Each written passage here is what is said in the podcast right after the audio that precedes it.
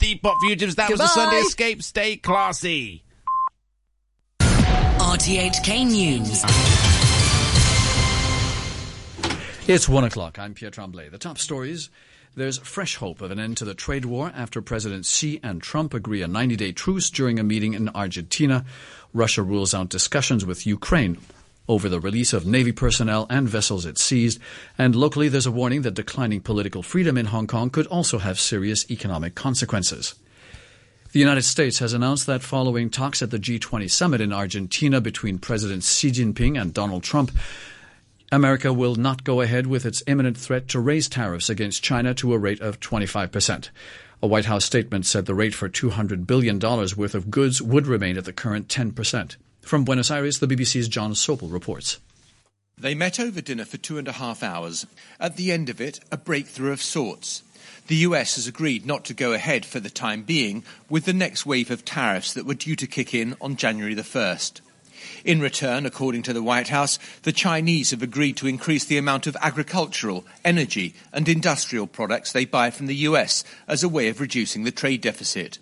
But what that amount is remains to be determined. In the meantime, negotiations will begin on American concerns about issues like intellectual property theft. This will be greeted with relief by financial markets around the world, fearful of the consequences of an escalating trade war. But this is a temporary truce not the end of hostilities.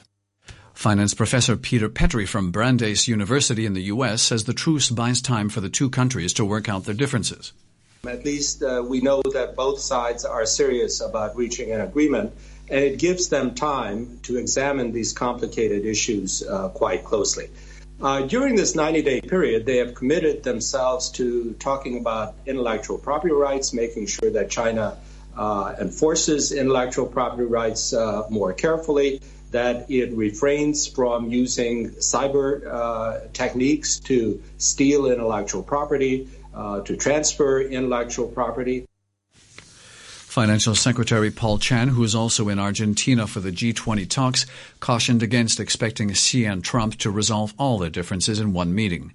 In his weekly blog, he expressed hope that the international community can restore its beliefs in the benefits of free trade and open cooperation. The minister says countries should find common ground despite their differences and maintain the multilateral trade system. Meanwhile, the White House says China has agreed to label fentanyl a controlled substance. The synthetic opioid is responsible for tens of thousands of U.S. drug deaths annually U.S. officials have for years pressed the Chinese government to take a tougher stance against fentanyl. Most U.S. supply of the drug is manufactured in China. President Trump says there'll be no discussions with Kiev. President Putin says there'll be no tr- discussions with Kiev about freeing the Ukrainian sailors captured by Russia. Ukraine says they, together with their vessels, were captured by Russian forces in international waters. Moscow alleges this took place in waters it controls. The BBC's Tim Willcox is in Buenos Aires. President Putin in a very bullish uh, performance there. He then went on to attack President uh, Poroshenko and the leadership in Ukraine, saying that the leadership there was reducing people's rights. Uh, he went on to say that the leadership of Ukraine had divided people in uh, Ukraine and that the leadership of, of, Ukraine now was now a party of war and uh, made it easier for them to plunder the wealth of their own people and their state. Democratic Party lawmaker Ted Hui says a drop in Hong Kong's standing in international freedom rankings is a wake-up call and a sign Hong Kong's economy could begin to suffer in future. Speaking on RTHK's letter to Hong Kong, Mr. Hui rejected Beijing's claims that the fall amounted to foreign interference in domestic affairs. Losing our freedom and openness could be detrimental to our economy and could be used in the escalating US-China trade war, such as losing separate tariff territory status. Will we really become just another Chinese city? Various organizations from different parts of the world have already expressed their deep concerns on how, in reality, Beijing's interference to Hong Kong's affairs is a threat to the city's ranking as the world's freest economy the quote unquote foreign interference Beijing is calling is actually serving as a wake up call that if Hong Kong does not live up to international standards, we will all suffer not only politically, but most especially economically. You're listening to RTHK. The time is five minutes past one. Chief Secretary Matthew Cheung says officials are considering whether to stop a bus operator involved in a fatal crash from running services taking airport employees to work. Five people died in a crash involving a vehicle operated by Kwun Bus Holdings in Tsing Yi on Friday. The bus in question was not licensed for employee services, raising questions over whether the insurance will cover damages claims. Mr. Cheung said workers could bring civil proceedings or make claims on third-party insurance if their employers were not liable under labor laws. He said the Transport Department would discuss safety with bus operators next week.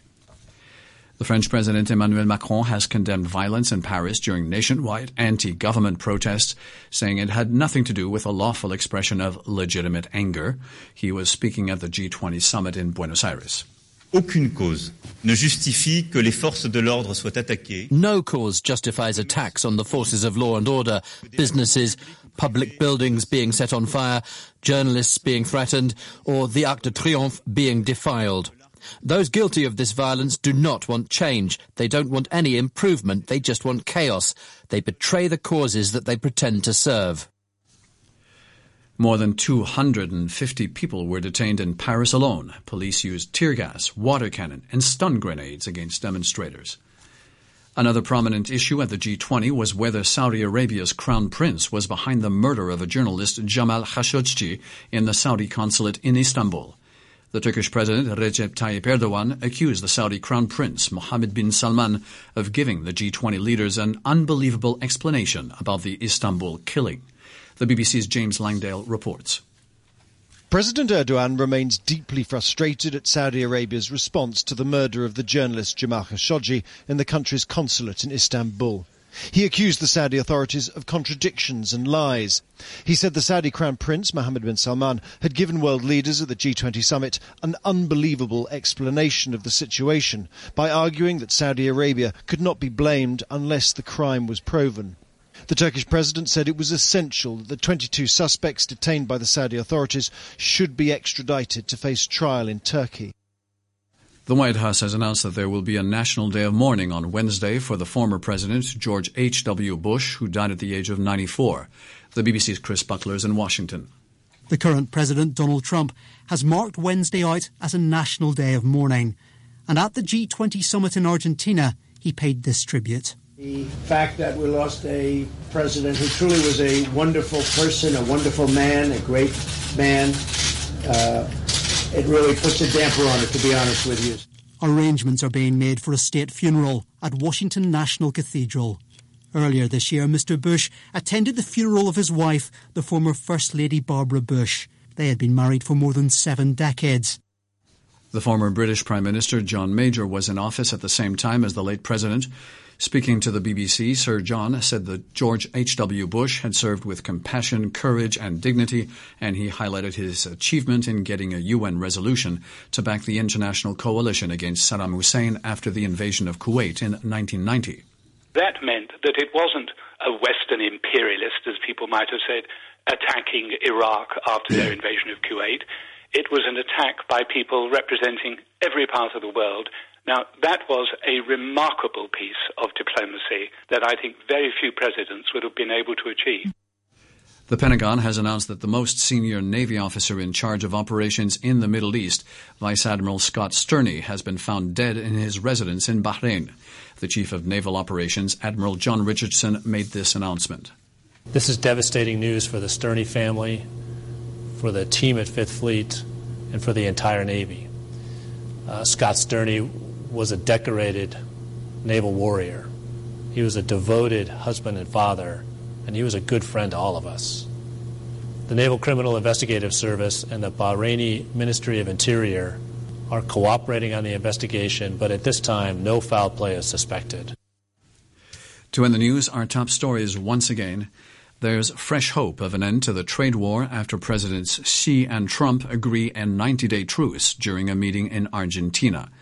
Russia rules out discussions over, with Ukraine over the release of Navy personnel and vessels it seized. And locally, there's a warning that declining political freedom in Hong Kong could also have serious economic consequences. The news from RTHK.